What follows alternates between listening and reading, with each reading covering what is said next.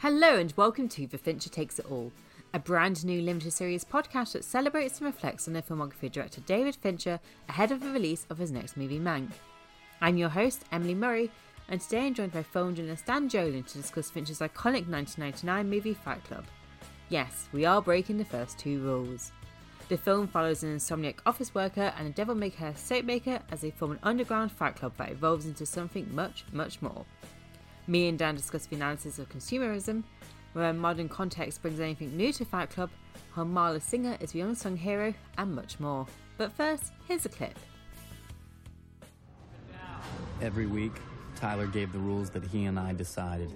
Gentlemen, welcome to Fight Club. The first rule of Fight Club is you do not talk about Fight Club. The second rule of Fight Club is you do not talk about Fight Club. Third rule of Fight Club someone yells stop, goes limp, taps out. The fight is over. Fourth rule only two guys to a fight. Fifth rule one fight at a time, fellas. Sixth rule no shirts, no shoes. Seventh rule fights will go on as long as they have to. And the eighth and final rule this is your first night at Fight Club, you have to fight. Hello, Dan, and welcome to The Fincher Takes It All. How are you today? I'm fine, thanks, Emily. Actually, uh, you know, considering we're, we're we're at the time of recording, we're just a few days away from lockdown two, Electric Boogaloo. Um, so uh, so yeah, yeah. It's, you know, the sun is currently shining where I am, um, here in the Chiltern Hills. So uh, so yeah, things things things are pretty good considering it's Monday as well. yeah, Monday afternoon, lockdown looms. Yeah. But um, we don't have we don't have the sunshine here, but the sun never shines in Manchester. It rains continually, which I feel like fits in with Fincher, by the way, because he loves a bit of rain. He does. Um, so we're going to talk about Fight Club today. We are breaking the rules, um, which obviously we have to make that joke. Yeah, the first two rules I think we're breaking. But before we get into Fight Club, I just want to tell us a bit about yourself and what you do. Well, I am. Well, I'm currently a uh, con- contributing editor to Empire magazine, and also uh, I am the editor in chief of Senet magazine. Um, and those two magazines pretty much sum up my two big loves in life, which are movies and board games. Um, and actually, there's a little board game connection with with, with Fincher. Funnily enough, Ooh. well, I, just just a little one, a little tiny one. But, uh, but uh, when when you get to Gone Girl, which uh, uh, I believe you must be covering, there's there's actually um, Yes. very obviously in the background of one of the scenes there, uh, or, or in one of the scenes, there is Game of Life features. There's a scene with the with a garage where you see the background. There's all these things that he's been bought, and and they Yeah. includes quite a few board games as well. So you know, there's I, I'm not quite sure how that happened, but uh, sorry, mad tangent. Sorry, too early, too early in the chat for a, for a mad tangent. But yes, so I do both those things. I'm a freelance writer writing about board game and film. That's that's that's pretty much it. And I suppose, you know, expect many more mad tangents of during this podcast as we talk about Fincher and Fight Club. Um, when I emailed you, I was like, Are you a Fincher fan? I was like, I think you are. And you said you are a Fincher fan. I suppose let's just talk quickly about why, uh, you know, as a director, he appeals to you. I, Fincher is well. He's part of that wave that hit in the '90s, um, which uh, I think they've been summed up in, uh, in in a lot of different ways. But I always think of them. There was a great book about that era called uh, like the Kids on the Back Lot, uh, and he's like one of one of the kids on the back lot. He came into uh, cinema from music videos. Um, And he's one of those directors who's about the style as much as, as the substance. Like they really bringing a real visual uh, rigor and, and, and, and, and zing, if you like, uh, to everything that, that, that they do. Um, and it kind of ties into where sort of like visual effects had got to a point where you could do things with a camera that you could never do before.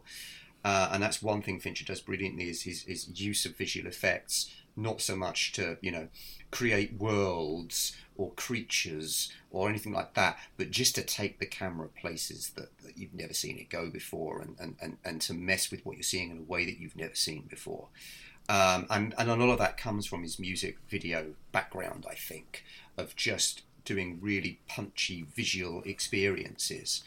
Um, I also like Fincher because he's kind of a um, what's what's what's the right word? Sorry, the word the word's one of those it's one of those words that's on the tip of your tongue. But he's one of those. bright isn't the right word, but he's a, a provocateur. Really, he's, he's kind of uh, yeah, he likes to cause a reaction. I yes, think. exactly. He's sort of one of those one of those guys. He's, he's a bit cheeky, uh, you know, but in a really in a, in a really intelligent way. He kind of likes to push buttons. Um, and I was at the exact right age for that. I mean, I was 25 when Fight Club came out. Um, mm. So slap bang right in the middle of my 20s. And yeah, my age now, actually, oh, mid twenties. Well, there you, so. there you go. It's, it's, another mirror, like like we had when we talked about uh, the Dark Knight. Um, yeah, yeah. But uh, but yeah, and, and and I'd seen I'd seen Seven obviously a few years before, and and I'd re- I remembered going to the cinema to see Seven thinking it was just going to be some crappy horror film, some cra- like there's a guy who kills people according to the seven deadly sins. This will be this will be brilliantly rubbish, kind of a thing. And it was just like we came out mm. afterwards going, "Wow, what was that?" Um, so he had my attention from that. Although I saw Alien Three at the cinema uh, when it came out opening weekend and liked it so uh, I even like you know the, the Fincher film that Fincher himself doesn't like. Um, yeah. So I mean, I don't like it now as much as I liked it then, but um, I've kind of you know I, have I've grown older and, and smarter and, and, wiser. I like to think. But um, but yeah, he's, he's he so he came at just the right time for me, and and he was just like one of those filmmakers where I just went, I don't just get this guy. This guy gets me. you know that's I love that. that solipsistic kind yeah. of like it's all about me sort of the universe revolves around me kind of thing but it, it, was a little bit like that it was just like yeah, we've got we've got a connection there's a there's a viewer filmmaker yeah. connection happening here and and to bring it to fight club it, that fight club is peak fincher as far as i'm concerned it's it's where everything just comes together in that film. Just like the, the sense of humor that he has, the, the sense of visual style that he has, uh, you know, his view of the world, uh, or at least presenting a, a, really interesting view of the world and of people, mm. and of an entire generation, which I am very much part of. Generation X, yes, that's me. Sorry, everyone, it's my fault. Um, we we should have done something about those boomers, but we didn't. We were too busy having fun. Um, yeah. You know, so yeah, that kind of like, hey, the, the, the Cold War's over and 9 11 hasn't happened yet. Everyone party um, with those guys. Um, and, and, but Fight Club is, is very much about that. It is, it is Generation X's, and I'm not the first person to say this. I'm being completely sententious, but uh, it is it is Generation Generation X's Rebel Without a Cause. It is Generation X's yeah. The Graduate it defines us in a lot of ways. And while I didn't really think that or register that at the time, now I look back, I can really see it. Mm. Mm. Did you see um, Fight Club in cinemas as well? Because I imagine that was, you know, quite quite the experience, especially since I felt that like there's so much sort of hype around it, especially after Seven. Yeah, it was it was I actually saw it at a press screening, so I was already working as as a, as a journalist at the time. I was in 1999. I was the reviews editor of uh, Total Film magazine, so I saw it at a press screening. I wasn't exactly clear on what to expect because I hadn't read the book. And I decided not mm. to read the book because I knew Fincher was making a film of it because I kind of don't like doing that you know, that sort of thing. You go and you go, oh, you know, I haven't read that. Let's go, see. and then you see the film, and it's just a mm-hmm. bit like you feel like you know what's going to happen, even if it's one with yeah things change quite a bit. It just feels too familiar. So I didn't. I, I deliberately chose not to do that, and I've still never read the book. Funnily enough. Yeah, I haven't either. Just thinking about it, it should be on my list. yeah, well, I no offense to, to Chuck well, I'm not sure how you pronounce the surname. I, I've heard no idea. I've heard people pronounce it as Paul Neuk but I look at it and I just see Palahniuk. So I'm going to say That sounds about Yeah, right, to be honest. yeah. I, am going to say Palahniuk. So I, I, I've uh, no offense to Chuck Palahniuk, but I kind of felt the film was all I needed. I just felt that's enough. He says himself the film's better than the book. But there you go. So There you go. there Smart go. man. Smart Chuck's man. clearly. advice. um, so I didn't know really what to expect other than I'd seen Fincher do something really, you know, impressively extreme with the serial killer genre uh, with Seven. I'd seen the game and I didn't dig it that much. I revisited recently and liked it more recently, but at the time the game felt a little bit like kind of like ooh twisty thriller by numbers in a way. It's sort of like uh, but I think I think especially after seven. especially after seven. I mean, uh, in you know, in in a, in a sense, it's kind of like there's a great line in Fight Club about we are the middle children of history. It's almost like the the, the game is the middle child between Seven and Fight Club, um, so it gets Yeah. gets lost in that mix. But uh, so so, I kind of read about Fight Club, and most of the things I read about it really only focused on the Fight Club element of Fight Club, which is about a third of the film. I would Yeah, say. and probably the least interest. I mean, it's all very interesting as we'll delve into, but it's also the least interesting part. I'd say Yeah. the actual fight in Yeah. itself. Mm. I so I just purely thought the whole film was about the fight clubs. That it was, you know, it was about this guy Edward Norton who discovers this underground world of men beating the crap out of each other. Um, and and imagined it as being some kind of maybe almost a bit sports movie-ish in some weird like a thriller meets a sports movie like okay he gets involved in this and what he rises up through the ranks or something and where you know that that just do you see what I kind of that's what I was imagining Like underground yeah, boxing almost, in almo- a way. yeah, Yeah, almost like you know Karate Kid, but for for twenty somethings, uh, but topless men in basements. Uh, so it, so and I, and I and I'd read that it was extremely violent as well, which which didn't surprise me, having seen seven. It's called Fight Club It's called Fight as well. Club. So, So I was expecting something a lot more more gritty and straightforward, and I was expecting to be more kind of like shocked by the violence.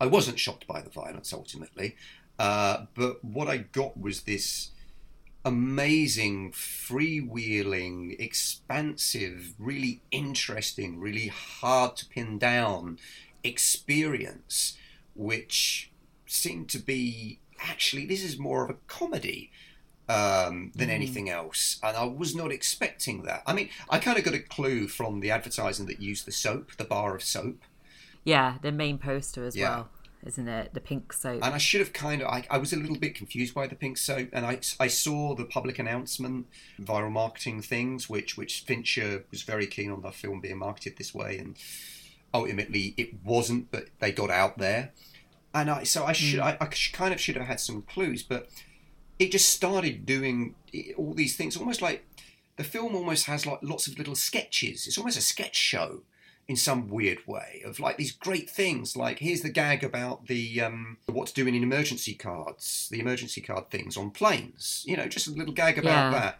And then okay here's here's some gags about uh, you know uh, therapy support groups and what have you. And you know and here's a talking penguin. And um, you know just kind of like yes exactly. I, I love the penguin just slide Yeah. um, anyway and, and and it just goes and it kept doing all these things and you know I kind of grew up loving I love Monty Python.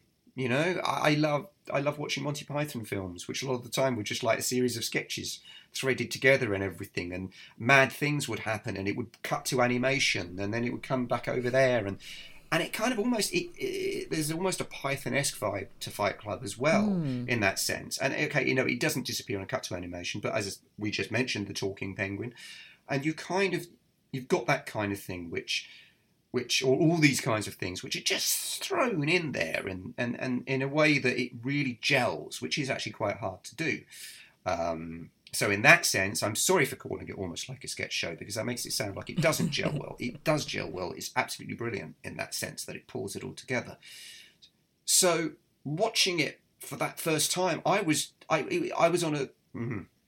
I'm going to use the worst cliche to describe a film is describing is to describe it as a as a theme park ride. Okay, Oh, here we go. it's not a theme park ride; it's the whole fucking theme park. That is very good. That's very smart, Dan.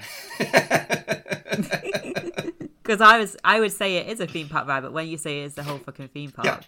no, it Yeah, is. You're, you're there. Yeah. You're, you're, I you're at Thorpe Park. You've got your ticket for the day. You've, you can go on what you like. You're running around. Whatever. You're going on fast lane for everything as Yeah, well. exactly. It's, it's really fast fast lane. That film is so snappy. So you know everything just like boom, boom, boom, boom, boom. It just whips along. But yeah, it's it's whatever. It's it's it's the teacup ride. It's a roller coaster. It's it's the the, the you know, whatever the ghost house. It's it's, Yeah, it's yeah. all these things.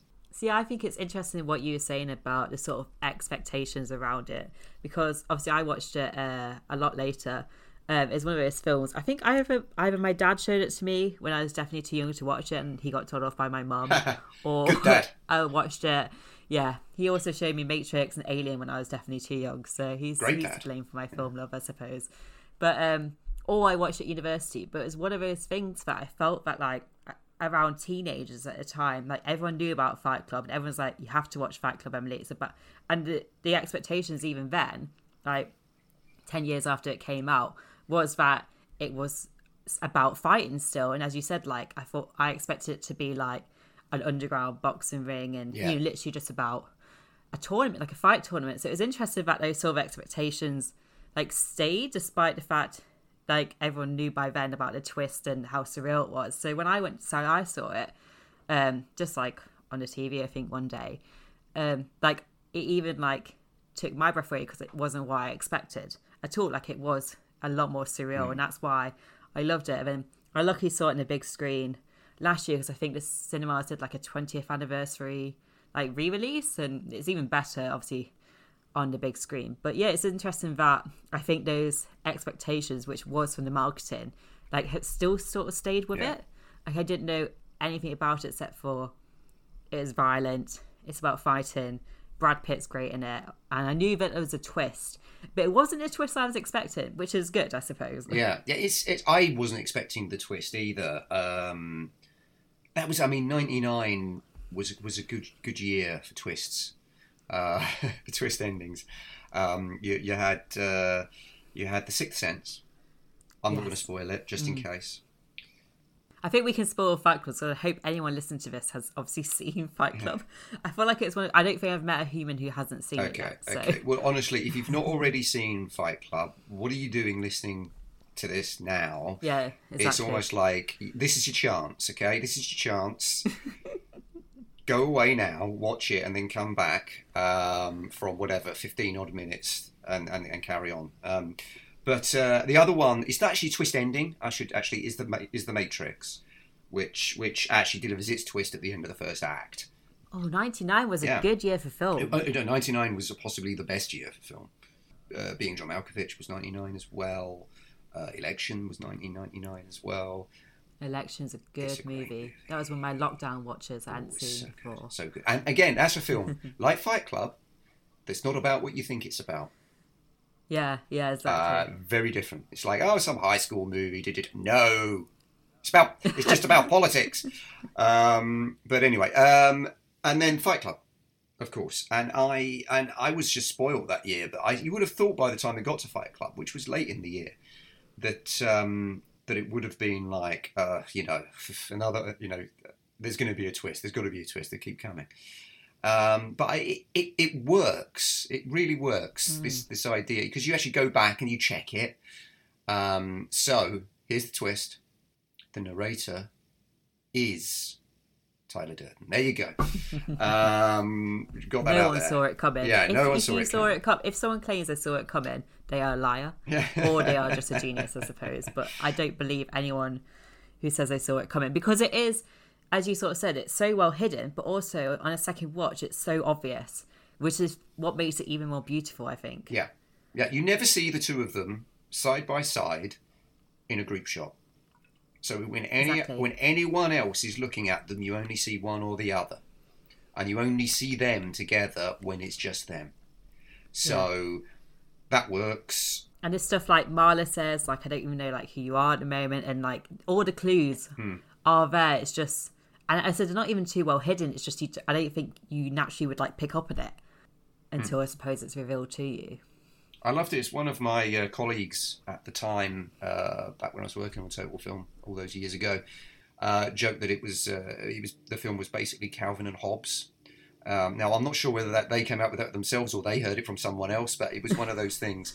So yeah, it's Calvin and Hobbes. So the narrator is Calvin, and Tyler Durden is Hobbes and and I, I kind of like that. it's kind of, mm. you know, like the, the, the imaginary tiger that's, that's, getting the kid into trouble and everything like that. Yeah, and, and they keep and they fight uh, a lot in the Calvin and Hobbes strip. So um, so that was kind of a, a, a nice reading. I, I like that.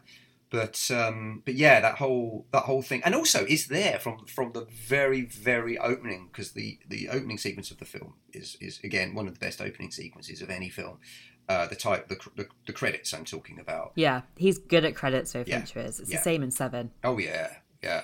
But um, you're in you're inside. It starts inside the narrator's brain. So there's your first clue right there. Why are we in his brain? Why are we tracking around his brain and then we're coming out of the brain?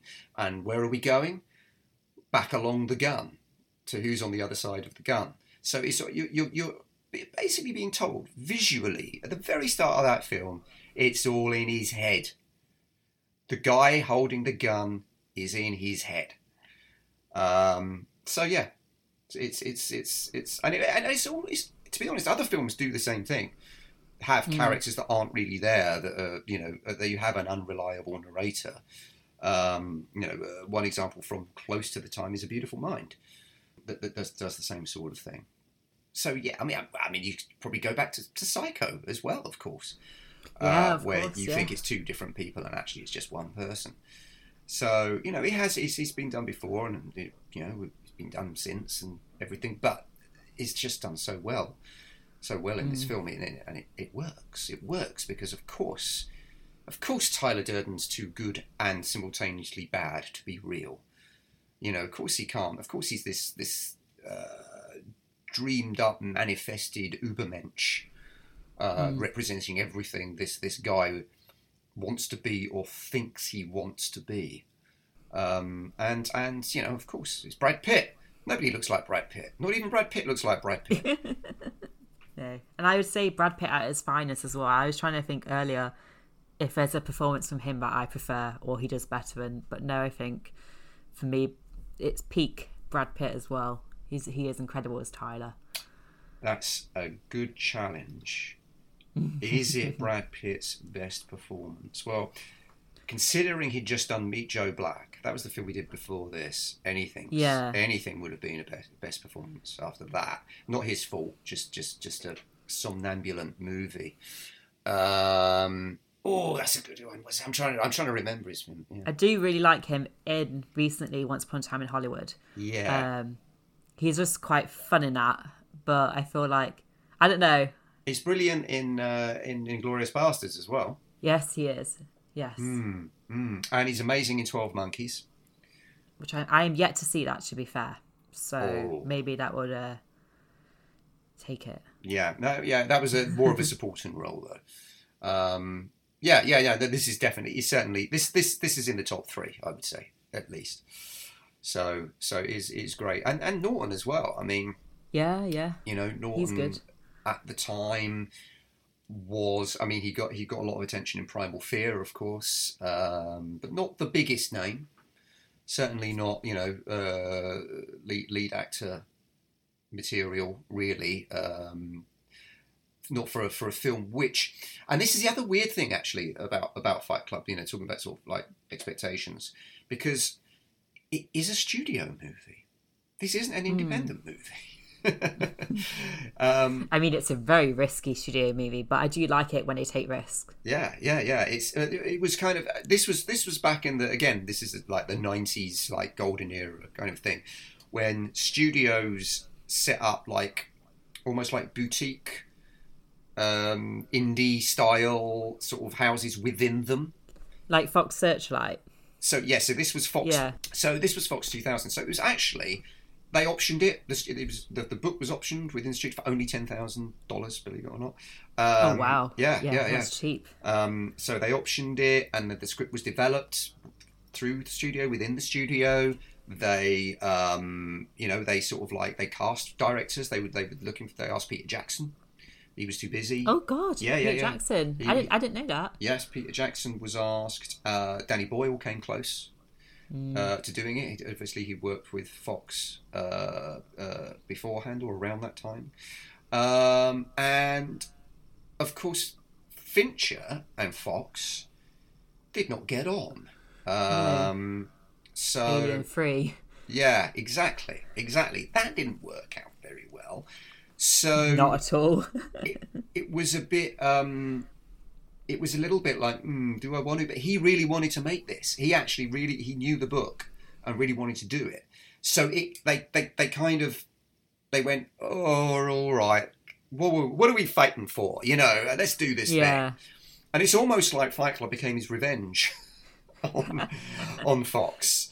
Um so uh so so yeah it's it's because it, it again though but this is the weird thing about it. It flopped but it was number one at the us box office the weekend it came out Yeah, because I know that it you know flopped, like commercially, and then it sort of became. It's one of those that flopped commercially and then came a, like a hit after when Yeah. people sort of found it on VHS and stuff. it opened big then it dropped off massively then yeah then when it came out on dvd in in 2000 uh, it was huge you know kind of you know made made made tons of money i think 6 million units or something like that that it sold so well so um so yeah and it's one of those things it's, it's yeah, those cult hit things that it's not just like massive for a, for a few months and then everyone just moves on with their lives. It just kind of grows and grows and stays there and grows and stays there and and and more and more people come to appreciate it. Yeah, and even now, like it's still one of those movies like everyone has to see, and I suppose it's incredibly relevant to generations now as well. Well yeah i mean it's it's actually funny how the, the context has changed so at the time and also there's a lot of people that kind i think i hesitate to say this but i'm going to say it get it wrong um, No, and, I think- and, I and actually i don't right. hesitate to say it because most of them are, are, are, are blokes you know men um, who, have- who who who kind of take from it that whole idea of you know men have become soft and mollycoddled and uh, you know they've become emasculated by modern values or at least you know uh, turn of the century values and just need to get back in touch with their raw violent sides you know It's like they got the wrong end of the stick completely. is, isn't it? And, and and this the problem is though it has you know this is how we've gone from the amazing line "You are not a beautiful and unique snowflake" to snowflake being used as a derogatory term for people who can't handle a bit of criticism or something. Do you know? Do you know what I mean? It's that Yeah, kind of like yeah. it's kind of that a lot of stuff in Fight Club has been adopted by not very nice men. Nice Um, people. Uh, you know, and you've also you've got the context of the, the rise of you know the, well, the rise. I mean, the kind of the return of fascism in kind of a very scary way, and and popular. Pop, sorry, I can't talk today. Populism, um, and and those kind of things, which which. At the time, Fight Club got some criticism, got some flack in some critical quarters, especially by the film critic Alexander Walker, who uh, said the film was was fascist and uh, supported the Führer principle and utterly tore it apart for that reason. He he actually thought it was it was an evil film that must be stopped, and and it had that kind of Clockwork Orange kind of a response from some people. Of course, Fincher loved all this. Fincher Yeah. even Fincher even quotes Alexander Walker's review on the DVD packaging. Yeah, I mean, as we said earlier, he likes to get a reaction. I suppose exactly. that's that's the You whole know. point of Fight Club. He loved it. So you got that kind of stuff. But going back to the, to the point about it feeling relevant today, it's hmm. it's it's more about what are we being sold, you know, as as as human beings. What, what, are we being sold? What are we being told that we should be doing with our lives?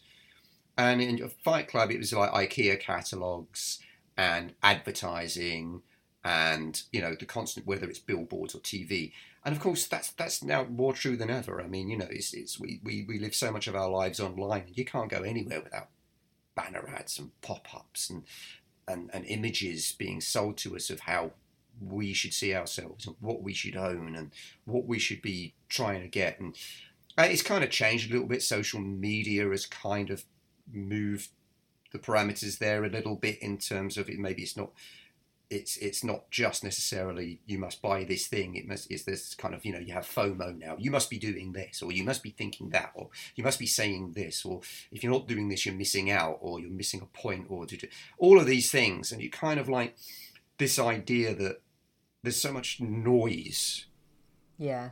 around us all the time, playing with our expectations that we forget who we should be or what we should be doing and what we should really be valuing uh, in our lives. Um, and and so yeah, so that in that sense, yes, it's absolutely more relevant than than ever. Um, I mean, the, the thing about it's it, the film is a satire, so of course the answer is, as the people that get it wrong, the answer is not to go out and beat people up It, was, consensually. it feels so obvious to me as well because it like I don't I don't understand how anyone can watch that film and think, well, don't fight clubs look cool?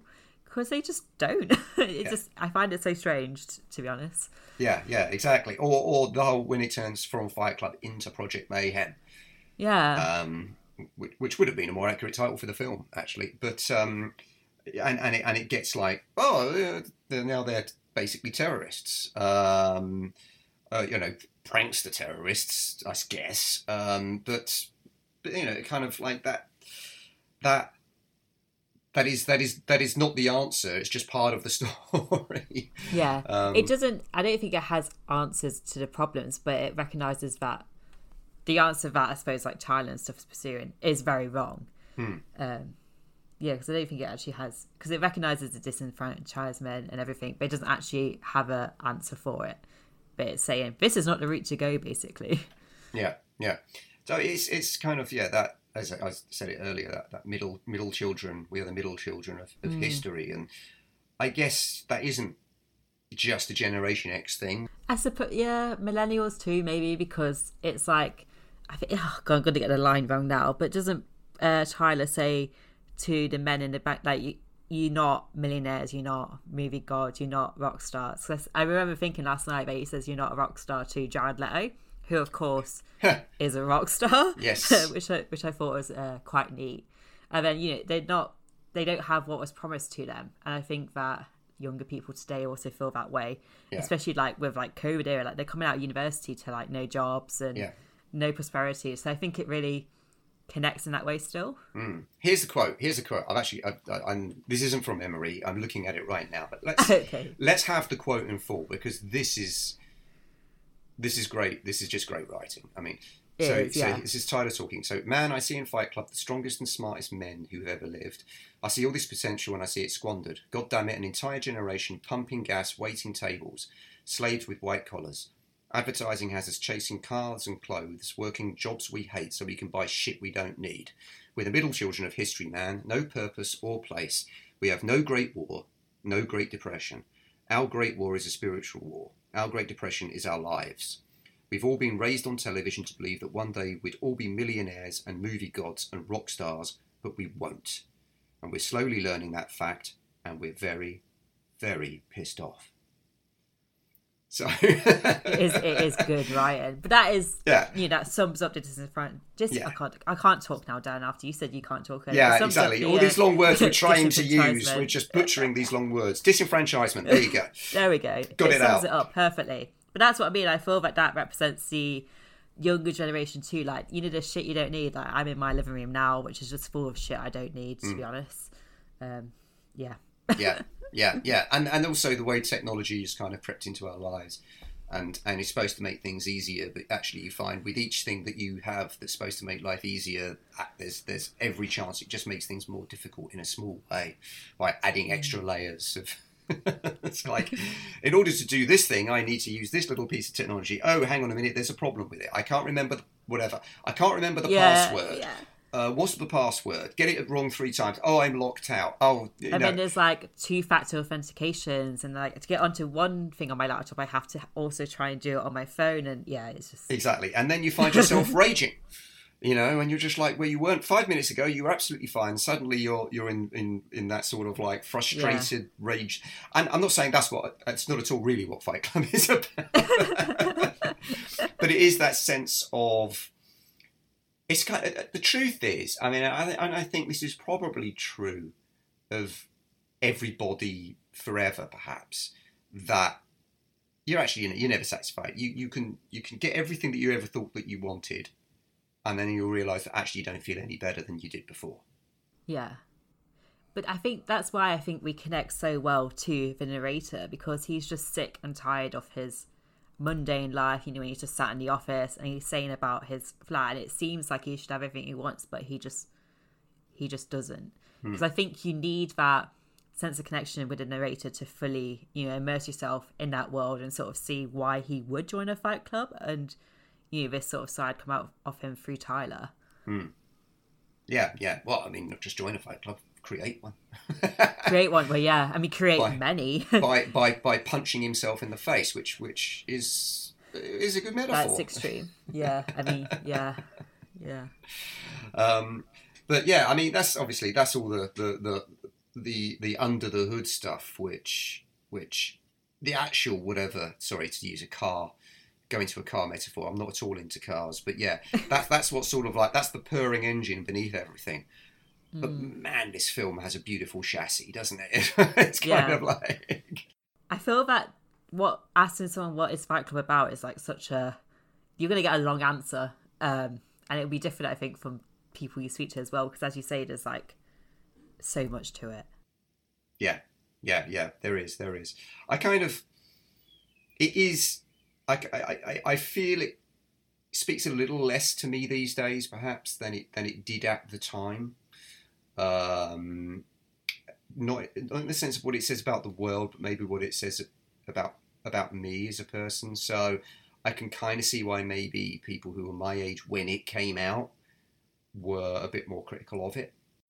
Um, in in just just just in the sense that I don't know. I kind of weirdly, it's almost like Bill and Ted Face the Music says more about me now than than Fight Club says about me now. You know, for sort of like as a Generation X, I, I, I kind of like the the I, I kind of like this kind of idea of at the time, sort of like Fight Club is is feeling is for, for people sort of like you know feeling like the world owed them something. Yeah, Do you know what I mean? and, and, angry, and then fight fighting to get what they're owed. Whereas you know something like when you watch the Bill and Ted Face the Music, it's just like actually the world never owed you anything, and you just just got to realize that, and and actually Mm. that it's, it's, it's about other people, it's not about you. Um, but but Fight Club kind of it ends, you know, very much. It's, it's still all about me, even at the end.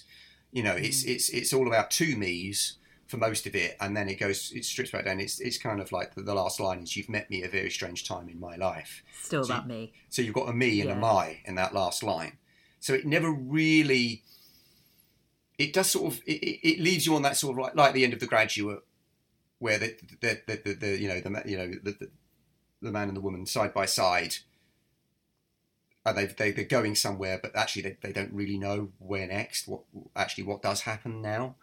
And Fight Club ends on that exact same note so you never really sort of you never get past that. It always exists the whole film exists in that bubble. We never really leave that brain that we see in the in the opening sequence. Hmm. So it's it is it's it's it is hermetic. It is it is a very contained experience where there's so much going on you know it's like I don't know, it's like one of those plasma balls you know with all the kind of like all the flashing Yeah, lights and the it's but- very but- but- loud and in yeah. your face, like screaming at you from Yeah. the start as well with those credits. Yeah, Yeah, exactly. There's so much going on, but I, I don't think it necessarily gets outside of itself either. Does that make? I, I don't know. Perhaps I'm getting. no, it, it makes perfect sense. Yeah, Yeah. So so that's and that's not really a criticism of it because I just I think films don't have to do that necessarily, um, and that's what I just I just think it is. It, it is better as a snapshot of its time, even though there's a lot about it that still feels relevant now. Um, but then I am again. I'm speaking of someone who was 25 when it came out, and very much is not 25 now. So Um, so yeah, that, that's that is, that is it, will never cease to interest me. This film, I think, it never cease to fascinate me. No, and it is one of those that the more you watch it, the more there is. Like it's like layers, like a, like an onion, like Shrek. You know, there's layers that you unpeel, like on each watch as well. Yeah, yeah. I, uh, Fight Club is like Shrek. I wasn't expecting Yeah. that. Uh, Well, yeah, you know, they have onions have layers, ogres have layers. Yeah, yeah, yeah. Uh, absolutely right. Um, I mean, I would say one. There's one great element of Fight Club that tends to get overlooked, sadly, and it shouldn't, and that's Helena Bonham Carter. Marla Singer. See, I love her. Um, I don't know if it's because I'm a woman, so I just, I, I like, I obviously I like women on screen, and maybe I don't connect as well with the masculinity on screen, but I feel like she is an unsung hero Yeah, in it because she is. The narrator doesn't realize it until the end, I suppose, but she is really the answer to his problem about lacking human connection. Like he thinks fighting's the way to do it, but actually Marla's there the whole time, yeah, and she is the way he connects or should be connecting. yeah. Absolutely, yeah. I mean, she is she is the ironic salvation. Yeah. you know, for someone who's suicidal. Um, And yeah, so obsessed with death as well. Yeah, it is. It is interesting. I, I um, was reading earlier because we were talking about election earlier, but they wanted Reese Witherspoon for it because I can't not see Bonham Carter in the role right. um because she just embodies it so perfectly. yeah, Witherspoon was definitely too young. Yeah, uh, if you consider that, yeah, election was the same year, that would have been a bit. Hmm. Some of the scenes Yeah. in this film with Reese Witherspoon at that time, no, no, thank you. Um, but um, and, and it was also a big film for um, I don't know, say is it Carter or Bonham Carter for Bonham Carter's career because before Fight Club, she was not really seen much outside of you know costume dramas um, Merchant Ivory stuff, Wings of the Dove. You know, she was typically in those, you know, frock frock movies. Um, and I don't think I'd seen her do an American accent in a film before this movie. no, I Don't think I did. And yet, and then after this, it things really changed for her. She, you know, she was given a broader range of of opportunities and roles, and and and, and got to show what she could do uh, a lot better. Um, so, and and that's again, when you, it's so easy to, to for her to get lost in the mix of talking about you know Pitt and Dalton, you know this very kind of broy experience, but actually she's an essential part of the story and deserves to be highlighted. yeah, I, I agree. I say she's sort of. I like how she's an, an enigma. Like you really don't know too much about Marla throughout, except for hmm. she has this sort of yeah, she's suicidal, this weird sort of obsession with death. But you know, she's she's the only one I think who also sort of sticks to her her ideals throughout as well. Like even though they are a bit wacky, Yeah, she um she constantly stands by who she is. yeah, Like she knows who she is and she's proud of that. yeah, yeah, absolutely. But is she proud of it? She also calls herself infectious toxic waste, doesn't she? But maybe she recognizes who she is then. Yeah, certainly she's you know not not uh well, well she knows yeah she knows who she is because literally the narrator doesn't because that's the whole point of the story. But yeah, yeah. so yeah, she's she's yeah she's an important sort of I don't know through line if you like for the whole thing. Um, and then of course you've got Meatloaf yeah. who who Bob. Yeah, poor old Bob. His name is Robert Paulson. Um, he's really good. Again, and he was a complete surprise. It's like Meatloaf's in this. All right, but yeah, he's he's great. And then of course, little Jared Leto, as you mentioned earlier, not really, not actually looking like himself at all. No.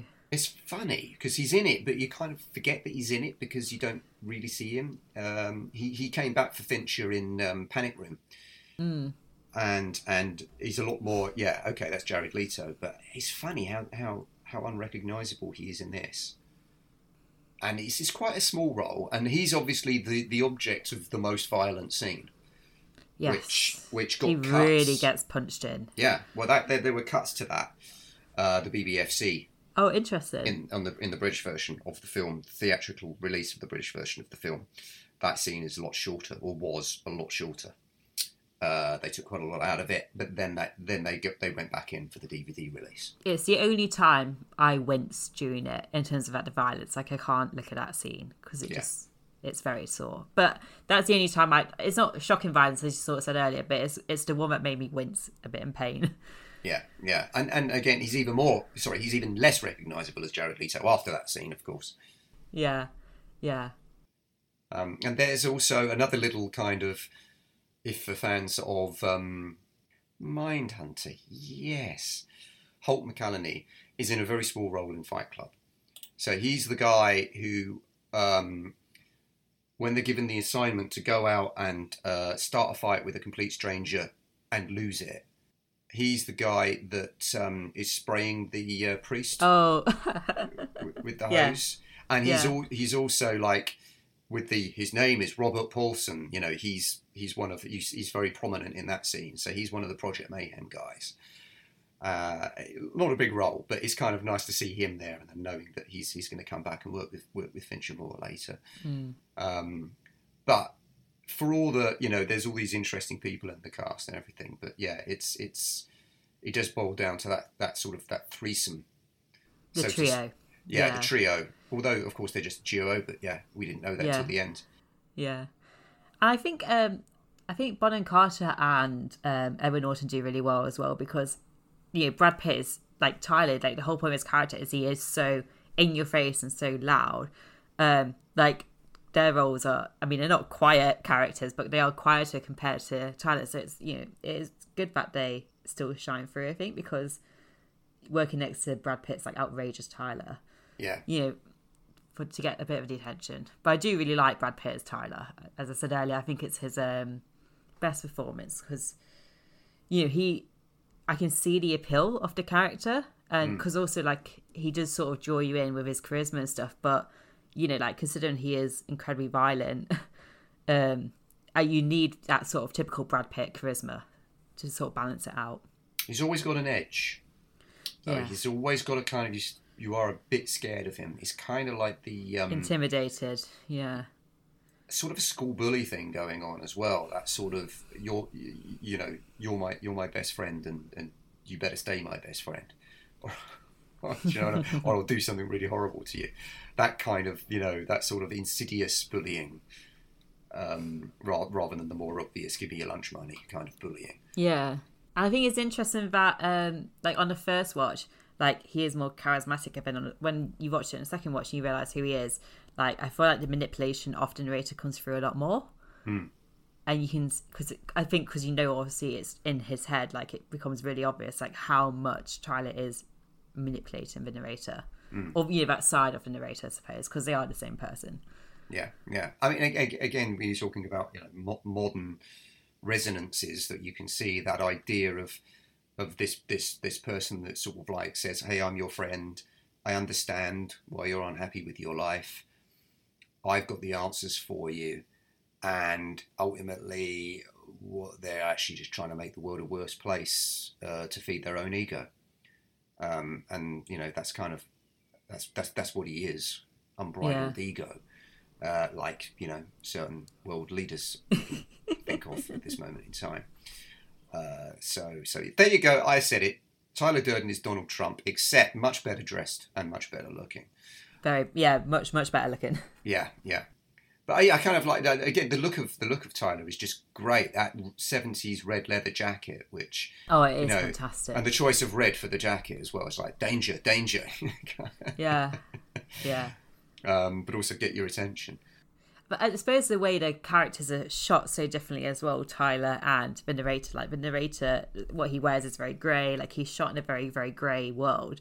And when Tyler's there, it's much, it's much more like destructive. Like the house is very torn down, and obviously you got the underground basement, and like the walls being destroyed around it. But also it's a bit like louder and a bit brighter as well because it sort of reflects his energy, I suppose. Yeah, yeah, absolutely. And I, I have to say, actually, Norton's performance in this film is amazing too. Yeah, Uh, he again, he's someone he like like Pitt as well.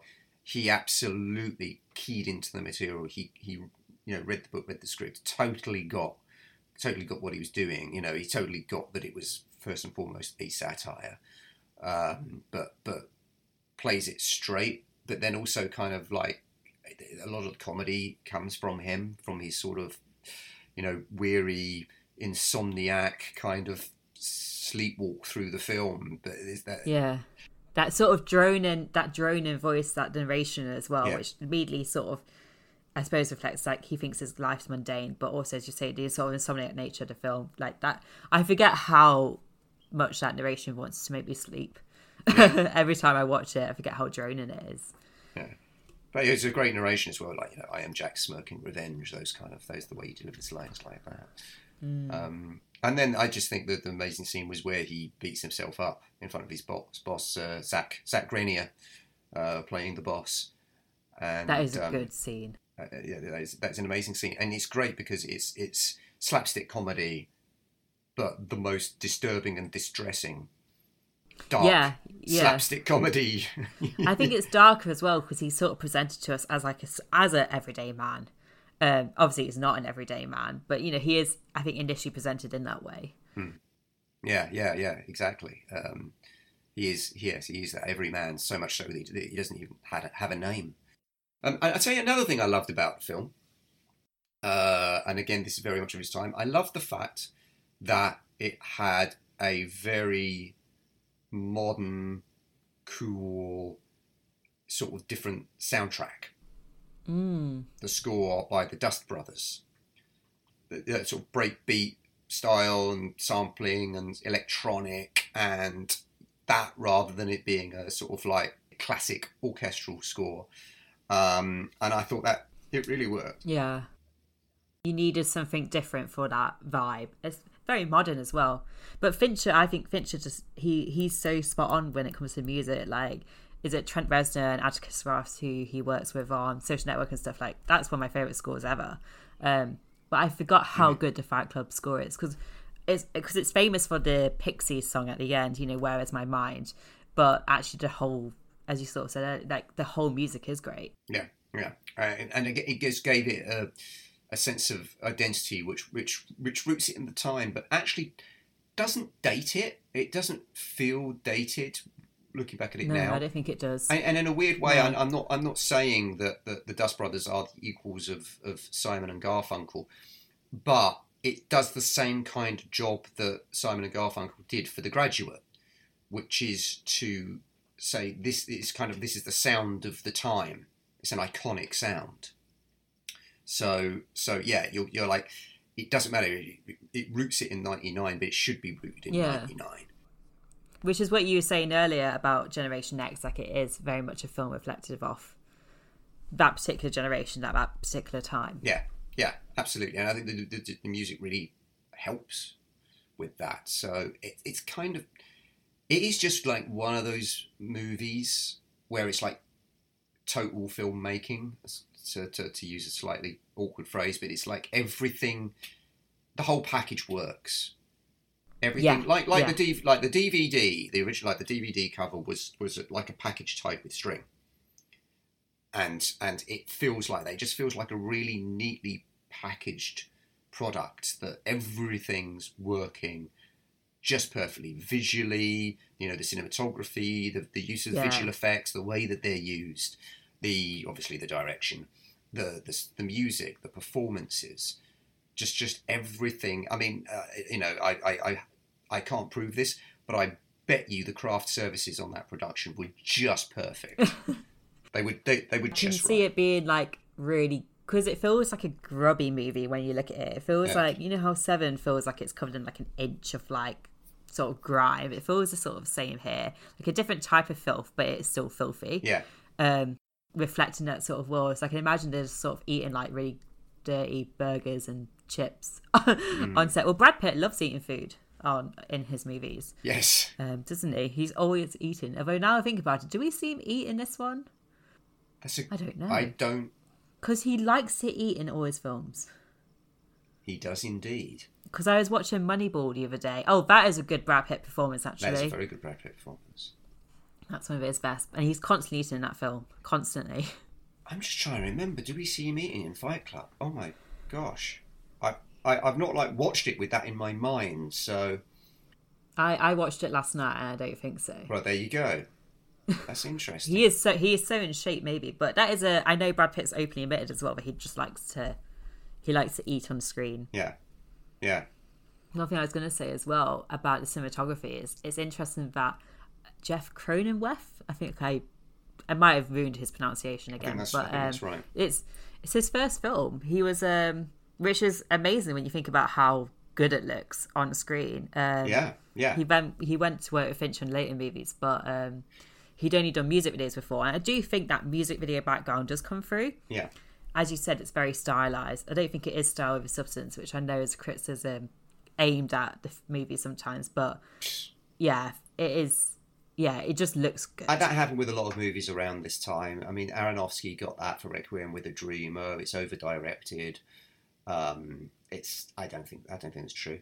But the interesting No, not at all. Here's a little interesting fact about Jeff Cronenweth. He's the son of Jordan Cronenweth, who was Why is his name familiar? because he Okay, you'll tell me. because he was the uh, original DOP on Alien Three. Oh, didn't he leave Yes. the project because he got ill? Yes, Yes. Parkinson's disease. Um, so Fincher has actually worked with two Cronenweths. And I think that's probably, I, I don't know the story, um, of, but I, I imagine he was well aware of, of, of Jeff from his dad and uh, Yeah. gave him the, you know, gave him the break on this. And um, Jeff had also done loads of music videos, so he sort of had the same background Yeah. as Fincher. So I imagine they met now. I was just reading Jordan did um, Blade Runner as well, which is Yes. obviously beautiful. Yes. Uh, so his son learned well. Indeed, yeah, I know. Is his know. Uh, uh, Cronenweth Senior just yeah did some amazing work. So uh, so yeah yeah it was, it's, it's kind of there was a there was a good a good bet in terms of the in terms of the genes in terms of the DNA there. Mm, like father, like son. Yeah yeah. I mean, it's just like funny though talking about how how you know the script and everything. I mean, Jim Uhls, who wrote the script for Fight Club, didn't really do anything else.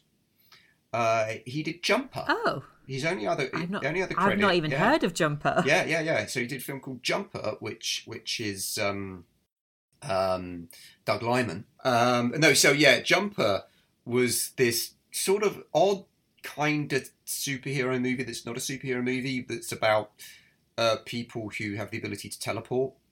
So it's like like scanners, but they teleport. The jumpers.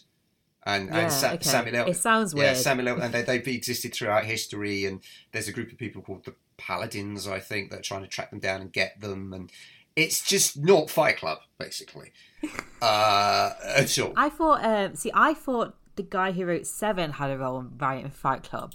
Well, this is the you, you're going to get like credited writers, and then you're going to get people that like script doctor. So Andrew Kevin Walker um, That's his name. I could. I was completely blanking on his name. wrote wrote uh, Seven.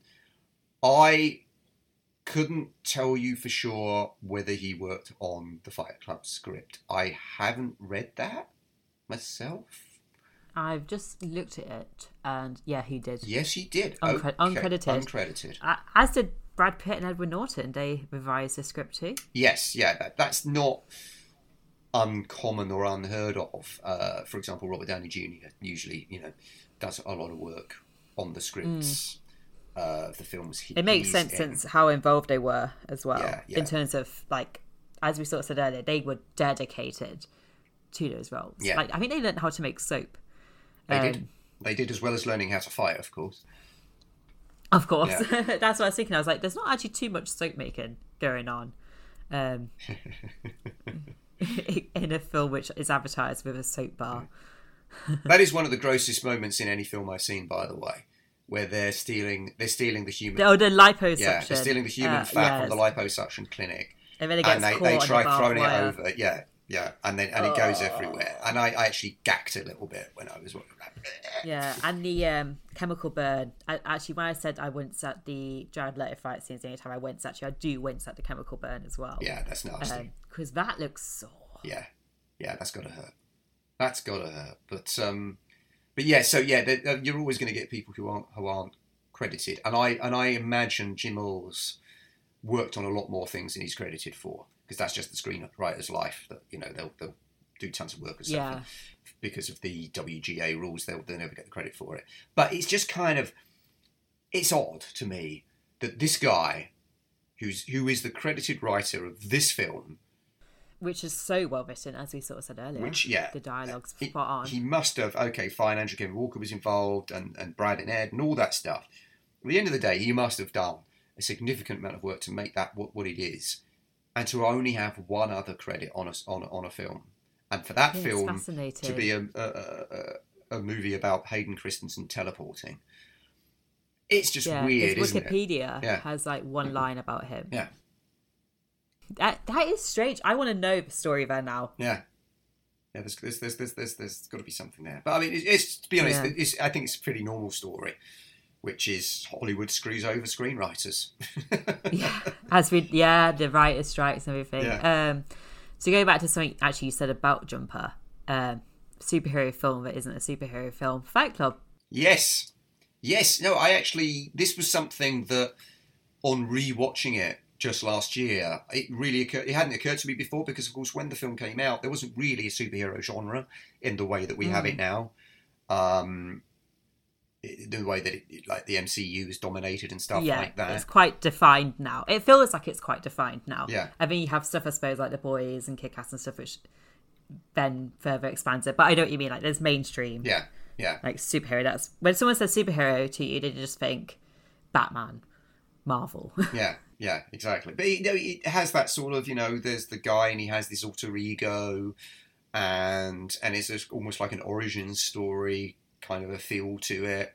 Um, of course, the, the difference here is that the, the the superhero is also the supervillain. yeah. He's he's his Yeah. own villain.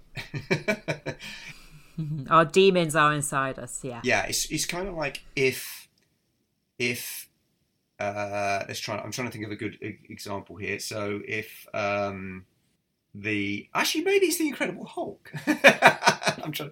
Um, Edward Norton. yeah, yeah, he became the Incredible. He, he, he, you know, like the Incredible Hulk is Fight Club two, basically, uh, except except it's it's Hulk instead of, of, of Brad Pitt. But it is that that this sort of thing that the the hero is also the monster. So Tyler Durden is quite like Hulk, except where whereas the Hulk is unleashed id, Tyler Durden is is unleashed ego, um, in, in in a sense. So uh, so yeah yeah yeah. Th- th- so yeah, there we go. It's it's it's a it's almost like a dry run for the Incredible Hulk. Edward Norton was just this this Edward Norton, this was just practice for him playing playing the role of of, of Bruce Banner, which which uh, everyone was so happy with. He was replaced by Mark Ruffalo. But anyway, there's there's that's another story. But uh, but yeah, yeah Yeah. no, but there is that kind of filter, and also there's sort of like the fact that Fight Club feels like a big film, like with with big things happen in it. You know, it's, it's, it's sort of it's on a it's on a large scale, and that that, that, mm. again, that was one of the surprising things about it. Going back to that first part of the conversation, and it's, it's kind of packed with visual effects and everything. It does it, it has a bit of a superhero movie feel to it, definitely. Yeah. I think, not it, not overwhelming, but it's there. Yeah, because it like as you said, it sort of didn't make too much money at the box office. It had a strong opening, but didn't. But it it has all the qualities that you would think blockbuster, Yeah, like Brad Pitt, yeah. massive actor. Um, as you said, visual effects, like huge story. Yeah, but it's just it has sort of become a weird cult hit. I mean, you can see why the studio was so worried about it. Oh Because- yeah, it's uh it's uncompromising completely. Yeah, they've they've got this pretty big budget movie that does all this stuff that they think could be sold as blockbuster, and they watch it and they're just like, oh my god, no, this is this is not commercial. What have we done?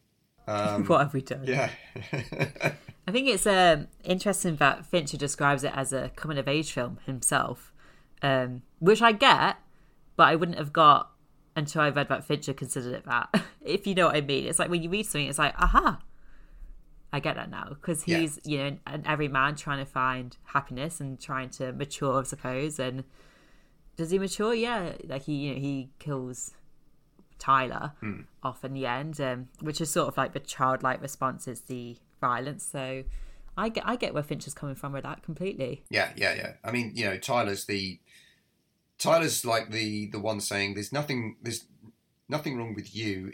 It's the world that's the problem. Therefore, we have to reshape the world to what we want it to be, to match us, which is a very immature response to the universe around you. Actually, thinking about it, maybe it is more more more like Bill and Ted Face the Music than I thought. Um, I, I paranoid. I never thought we'd uh, realise, but yeah. maybe I just had to work through this to come to this this point. But um, so so that immature reaction to the world, which is no, everything must come to me. Everything must everything else must change, and and I, I fine. I'm you know, I'm going to fight against it to, to, to change it. I'm going to force it. Whereas the more mature response is actually eh, maybe I'm the one that needs to change here maybe I'm the one that needs to grow and, and, and grow up and move on. And, and that's what, even though you are left hanging at the end, there, there is that, even though it is still all about me, there is that sense that by, by getting rid of Tyler, by shooting half his face off, uh, the narrator has, has, has made taken that step forward into true adulthood. But the reason I think it doesn't feel instantly like a coming of age movie is because of the age of, of, of the narrator. Yes. He's older. It's not puberty. No, Yeah. It's, he's not uh, Benjamin in The Graduate, or you know, he's not any of the characters without course who who are, you know, teenagers or or or young twenties. You know, he's well, kind of more closer to thirty something. So there's there's there's that element of I suppose that feeds into you know that idea of Generation X, Arrested Development, Mm. never really growing up, never really having to, you know, do that thing that the previous generation had to do, where you just have to draw a line and go, "I'm not a child anymore. I now have to do grown-up things." Whereas Generation X is just like you just carry on. You bring you bring your childhood with you, and it becomes part of your adulthood, and it's just there with you the whole time. It's not just something you leave behind. Um, so, so in that sense, it's kind of appropriate that the Gen X coming of age film should be someone who doesn't come of age till they're in their early thirties. Yeah. Yeah. It's a it's a kind of age film, but a different take on it. yeah, And yeah, it's a different take on Which I- everything. yeah, it's a different. I mean, people see it as a there's elements of romantic comedy in there as well, but it's not your typical rom com, obviously. no, because uh, you know he's he's trying to find a human connection he's trying to find a relationship he finds it with tyler as we sort of said earlier but marla is right there for him yeah, um classic love triangle but is it a triangle if it's two people who are the same person and yeah So it's hang on a minute. So if it was four people, it'd be a love rectangle. If it was just one person, it'd be a love circle. so it's a love. It's it's a love semicircle. because you think love triangle but obviously tyler and narrator are one so Yeah. it can't be a love No. triangle Anyway, um, but yeah, it's it's there's I, there's all that that kind of almost sort of French farce element of the swinging doors of you know Marla walking in and out and and and Tyler Yeah. walking in and out and that sort of a thing happening, and you know why that's happening because of the conceit of the film, but also it has that that sort of a that sort of a feel during those scenes. Yeah. There's a great scene where um, the narrator's talking to Marla in the I, their, their kitchen, I suppose, and you know, Brad Pitt's just down the stairs, also talking to the narrator, saying, "Is she saying this? Also tell her this?" Because obviously, Brad, Tyler's just in the narrator's head, but I know what you mean. It's that typical, yeah, sort of rom com Yeah. kind of thing. And then you've got the kind of there's a meet cute, although it's the darkest meet cute you you could ever hope for, um, uh, where they start arguing about which which you know which support groups that they should be gate crashing. Um, Yeah, And then you've got the sort of so they don't like each other, and then they get together will they? Won't they? exactly, and then they fall out. And then there's a kind of a big event that brings them back together at the end, which involves lots of running and Yeah, and uh, buildings exploding. also, my favorite uh, Fight Club fact, Fight Club fun fact, um, that Marla Singer's number is the same as Teddy's number in, in Memento. So What phone number? a, yeah, because she leaves him um his her phone number. It's the same phone number as Teddy's in Memento. Uh, is that just because in films you You can't. I presume them. they can't. Yeah. There's actually there's a um, specific um, uh, code that's only used for films. Mm. but Um, it is. I just think it's fun that it's yeah, the same number. Yeah. Though. No, yeah, I, I, I, was not aware of that. Uh, nor was I till last month. I saw on Twitter the things you learn on the internet. And they were only a year apart as well. Memento was 2000, wasn't it? Uh, another film which, which you know, by a filmmaker who gets criticised for over directing and, and putting style over substance. All the best directors are accused of style over substance. yeah, as you said, Aronofsky. Yeah. Yeah, it goes goes goes back to Kubrick. and all these filmmakers are inspired by Kubrick too. Absolutely. Yeah. Yeah. But I think actually Fincher Fincher's background I think Fincher worked on Return of the Jedi. So, so yeah, so as well as I knew I, I knew this. I knew this. Of course I knew this. Um, as well as having the music video background. Uh, so he worked uh, Industrial Light and Magic for a bit. So he was an assistant. Oh, the visual effects. Yeah, yeah, yeah. So assistant The cameraman. special effects. Sorry. Yeah, assistant cameraman and matte photographer. So yeah, he worked on Return of the Jedi and he worked on Indiana Jones and the Temple of Doom. Um, oh, I didn't know that. yeah, before he went into advertising, where he very famously uh, did the American Cancer Society uh, advert, which showed a fetus smoking a cigarette, which is Yep. such a Fight Club image. Yeah, I was about to say that there are. There's a link. Yeah, yeah. Um, and then started doing all the MTV stuff. So yeah, he, he certainly, you know, had his his roots in blockbusters, you know, in, in visual effects, in, in, in that kind of stuff. So um, so yeah, there's uh, there's he does he sort of it, obviously a director like Kubrick is someone who would be an obvious inspiration, but also you know he's just very rooted in that, you know, big fun popcorn movie kind of a background. And again, that really shows through in something in something like Fight Club. Because yeah, whilst there's much to think about, it is on the surface just massively entertaining. Yeah, yeah. Um, and of course, lest, lest we forget, you know, even though it didn't work out well, uh, you know, Alien Three obviously was a big studio film. That was his first, his first movie. So he always thinks big, and he always plays big. Uh, I think whatever whatever subject matter he takes, it's just big. All his films are big. Uh, it's Yeah. very hard to imagine him doing a, you know, something, something smaller and, and, and, and more and more intimate. If you see what I mean, yeah. You just know that whatever he does, it's just gonna it's just got to be done in a in a big way. Yeah, which is why we love him yeah, absolutely. because he. Uh, I feel like with Fincher, you do always know what you're gonna not not like what you're gonna get, but as you sort of said, that it's going to be quite big. Yeah. Um, as you sort of said, this is you think Fight Club is peak Fincher, but how do you think? Um, are you a fan of his other work, or how is it compared to his other films for you? Oh, it's my favourite Fincher film. Definitely. See, I don't know what my favorite Fincher film is because I'm very undecided. So I'm hoping by doing this podcast, I figure it out. Yeah, yeah. That's I think that should be the that should be your journey, Emily. Because if you ask me one day, it'll be Fight Club, and then it might be Gone Girl, then it might be Social Network. Mm. Um, he, yeah, and there's probably more I've completely forgotten that he's done Yeah, on, I a, on a Monday afternoon. But was it eleven films now, I think, yes, including yes. Mank, which I'm very much looking Mm. forward to. But um, I would say this. I would say for me, second would be Zodiac. See again, Zodiac class, and I just completely forgot Yeah. that existed. Yeah, uh, Zodiac is is is very good. Um, I really like Seven. I just think it's a hard film to feel affectionate for. Yeah, If that makes sense, because it's so bleak. Yeah, I haven't revisited Seven in a while, so um, I, I would I'd be interested to see that again and see what I think. I, I absolutely you mentioned Social Network. I really love that. Um, I thought Gone Girl was very good, but I haven't rushed to watch it again.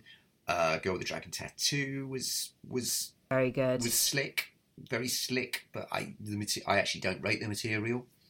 So even if David Finch is making it, if you don't like the source material much, then then yeah, it's not really gonna not really gonna help. And I think Gone Girl's partly that as well. It's just kind of like it. it's very interesting and great performances, for Rosamund Pike especially. Um, But but yeah, didn't didn't quite. You know, the material didn't excite me in the same way as Zodiac or uh, or Fight Club. Um, not a fan of Benjamin Button. I haven't seen that yet at time of recording. I Okay. um, I'm going to watch it um, for the podcast, obviously. Um, it's three hours long though, so Yeah, I really hope I like it. Yeah. Otherwise, you know, it's going to be quite torturous. The, the reason I haven't seen it is because I think it looks like shit. Yeah. Sorry, Fincher. it's uh, to me it's it's David Fincher's Forrest Gump, which which basically could either be a very good thing for you or or not. Because I I can't stand Forrest Gump. I, I'm going to be really controversial and say I watched Forrest Gump for the first time during lockdown when I'm trying to do my like catch up in classic films Yeah. um, that I that I've missed, and I was let down. I thought it was fine. I didn't. I feel like it's one of those films that everyone's like, "You gotta love it," and then I watched it and I just found it a bit irritating. Yeah, it actively makes me angry. That film. um, uh, through its through its through its portrayal of um, modern American history, is, it's, it's it's a very very slanted to the right, I would say. Um, but um, but yeah, I, I to me Benjamin Button is kind of like it feels more like a Robert Zemeckis film than a David Fincher film. Um, in that and, sense, and bad Robert Zemeckis, not Back to the Future. Robert Oh gosh, Zemeckis. no, no, no. Uh, actually, I, I sounded really bad. I, I sounded really down on Robert Zemeckis there, but actually, he's made some amazing, amazing, amazing films. Uh, it- Like Back to the like Future. Back to the Future, all three Back to the Futures, Castaway, really good. Um, yes, yes. Sorry. Um, It's his recent his recent stuff. Yeah. I mean, I'm not paying sixteen pounds to watch The Witches because I don't think it's going to be very good. So well, yeah, and I, I really like the last film version of The Witches. So, Hmm. so uh, this one doesn't seem massively different from the trailer. Um, but yes, so uh, I I'm pretty confident in saying where, where else were we with the other Finchers? So the game we spoke about earlier, Panic Room, very slick, sort of little little you know domestic in, home invasion thriller, um, but not particularly special. Uh, so I just think, yeah, Fight Club stands out. It's Yeah, it's it's no, it really it's, does. it's it's the jewel in the Finch crown. It really is. I think. Um, I yeah, I just without hesitation, Fight Club, uh, and it's certainly one of my favourite films ever made. I yeah, I'm the same. It's um I'd say it's an all time favourite and I um I watch it a lot and it still doesn't ever get old.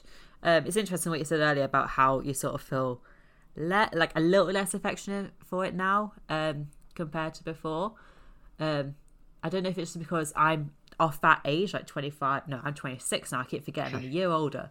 um, so I don't know if like it'd be interesting to see, I suppose, how I feel about it as the years progress. Yeah, yeah. I mean, I, Um, I kind of yeah. Maybe I, I I didn't want to say that I'm not as affectionate. I still have great affection for it, but the, my response to it now is is a little bit more reflective than than than um, uh, visceral. yeah. Okay. I know what you mean. Yeah. Yeah. Um, I feel like it's it's more like looking back through a photo album or something. Um, of, speaking as someone who actually still owns photo albums from around the time Fight Club was made, as opposed to everything just being on, you know, iPhoto or whatever. Um, but yeah, it's kind of more like kind of looking back about how it captured a time. I think Yeah. uh, rather than feeling like it's kind of it's still a very now film. But, I, but as we said, there's a lot of it that is very now. So Yeah. That's ju- I think that's just my- my- yeah, my it pers- can be relevant. yeah, my personal prism, if you like, just just just being a because we you know we all we all we all change over the years. So I'm kind of like I'm a slightly different Dan to to the Dan I was when it came out. But uh, but both of them would put Fight Club somewhere in their uh, whatever in their top twenty of best films ever made. Yeah. I think it is often voted as one of the greatest films ever made. You know, in like popular polls. I think Empire even um, voted it in as one of the Yeah, in the audience as one of the greatest films ever made. top ten, something like that. I can't remember exactly where in the last poll, but yeah, it's it's high. It ranks high. I think one of my favorite things about Fight Club, just like thinking about it now, is when you sort of hear about it after your first watch, you sort of do the read online. Much the emphasis is on you know, like the way Tyler's image keeps like flashing up uh, during the early scenes, like subliminal messaging, Mm. and a lot of the focus is on the sort of toxic masculinity and stuff. But actually, like there is so much more to it. Um, like that just feels like quite surface, if you know what I mean.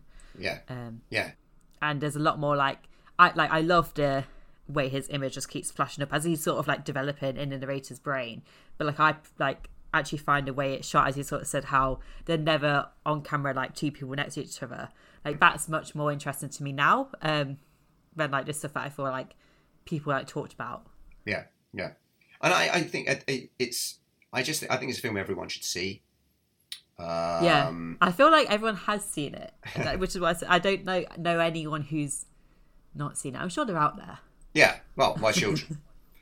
Well, yes, I'm. I'm, I'm waiting, waiting for that. Maybe you should do what my dad did and just showed it to me when I was definitely too young. Well, my my my eldest child is is 14, and honestly, he's pretty much fine to show anything now.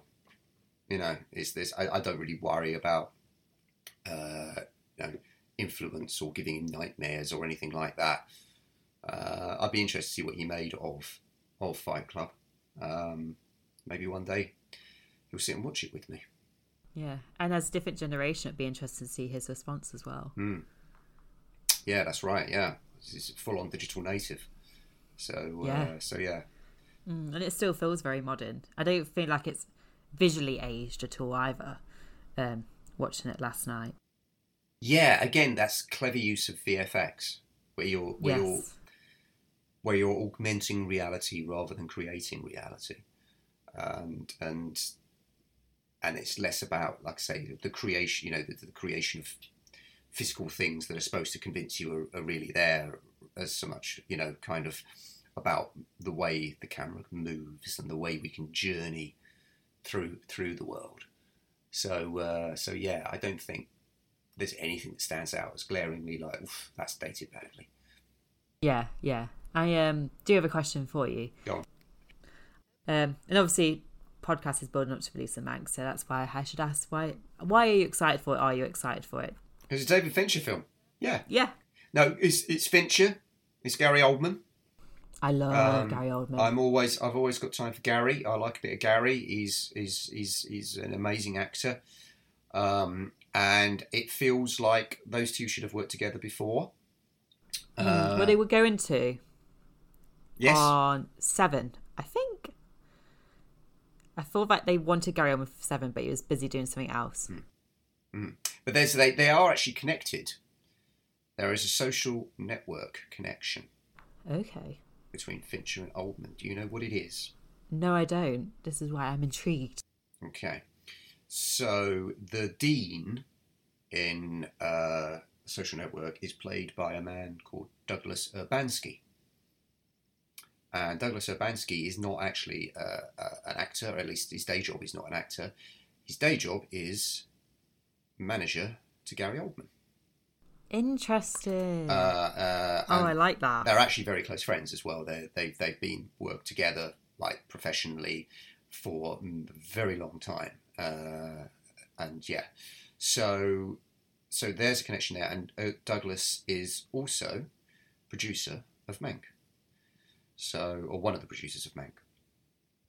So there you go. There's there's there's there's definitely that's probably why in my head it feels like Gary and, and Fincher should have should have worked, Worked together before. before. Yeah. Uh, but it's a great cast. Uh, Amanda Seyfried as Marion Davies, of course. Charles Dance, who I love. He is so Um, good. I love Charles Dance. Uh, he's William Randolph Hearst, um, who of course was the the basis for um, uh, uh, Kane in Citizen Kane, um, which obviously Mank uh, wrote. Uh, so yeah, yeah, Lily Collins. Uh, I really like uh, Tom Burke's playing Orson Welles, and I thought he was very good in The Souvenir, uh, Joanna Hogg's movie. Yes, yes, yes. Tom Burke's very good. Um, so yeah, there's there's there's a lot of uh, good people in it. Ferdinand Kingsley, he's great, the son of Ben Kingsley, but but should be should be better known in his in his own right. Um, so yeah, there's there's there's a lot of good people in it. It looks great. Uh, bring it on. Yeah, it looks like one of those films which is you're just going to expect quality from on every level, which is also what I expect from most of well, I say most all of Fincher's work, anyways. Yeah. Um, it's been a long time. Like I, I don't know if this is because I haven't seen Mindhunter because he worked on that in between Gone Girl and this film, but we haven't had a Fincher movie since Gone Girl. Um, so I've been wanting one. It feels like yeah. Again, it feels like we have because of the the, the, the TV yeah, the TV stuff. Um, which I do need to see. I really need to watch Mindhunter. you do. Yeah, especially do. since I've recently fallen in love with Jonathan Groff thanks to his role in Hamilton.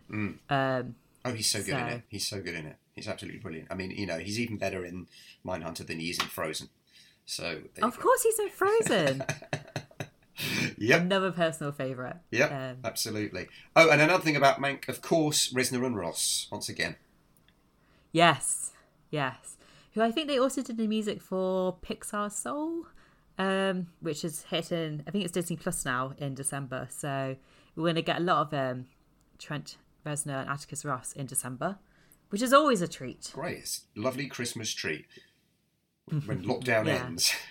It is a shame cinemas are now closing. I mean, at least in England where we are. Yeah. because I really wanted to see Mank on the big screen. It was like plotted out. This is when I'm going to go see it, and I can't. Hopefully, when if cinemas can reopen in December, they're still showing it. You know, when Netflix are have it on as well. Um, I'd like that Yeah. Because it feels like because it's a film about film. I want to see it in a cinema, Yeah. Me too. Me too. which is a shame. Yeah. Um, well, thanks for joining us today. Um, it's been great talking about Fight Club, Fincher, Mank, plenty. We talked about plenty, Dan. yes, I know. got a got a bit deep in places. I mean, yeah, it got, it got very deep. Um, it's it's a Monday afternoon. Lockdown looms. That's the sort Yeah. of frame of mind that we're in right now. Clearly, yeah. um, I suppose where can people see more of your work and follow you on social media?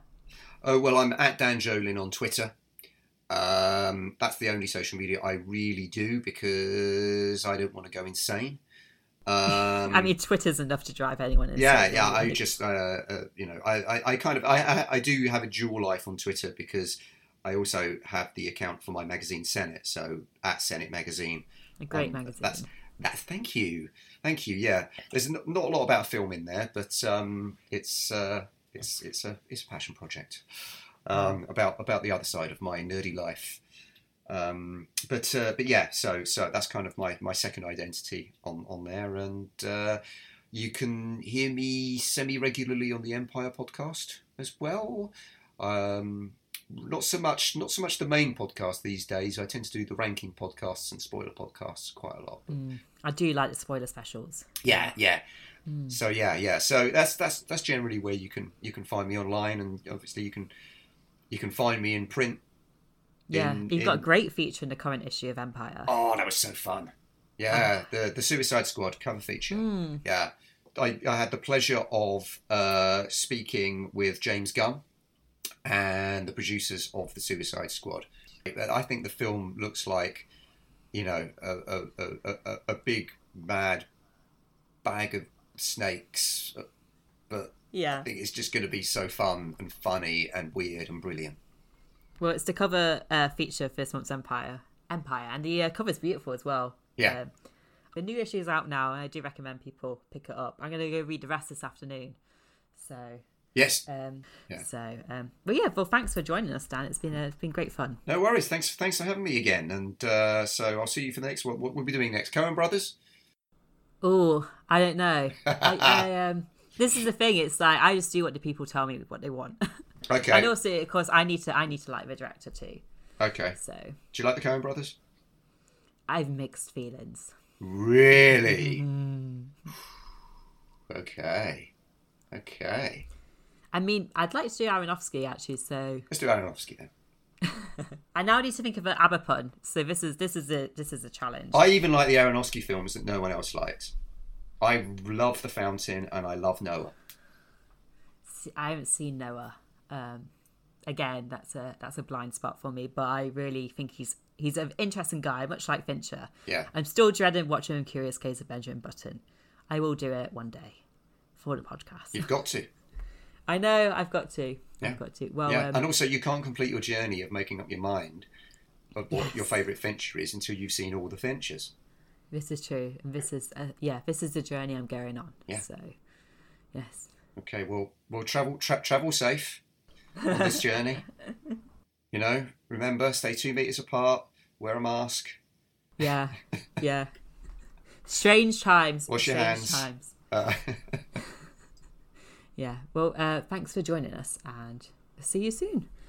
thanks. Bye bye. That was me and Dan Jolin discussing Fight Club. Join me for the next episode where film journalist Tom Beasley joins me to chat about all things Panic Room. Don't forget to subscribe to this podcast so you never miss an episode, and follow us on Twitter too, at The Fincher Takes It. I would love to hear your thoughts on Fight Club and any feedback on the podcast. See you next time.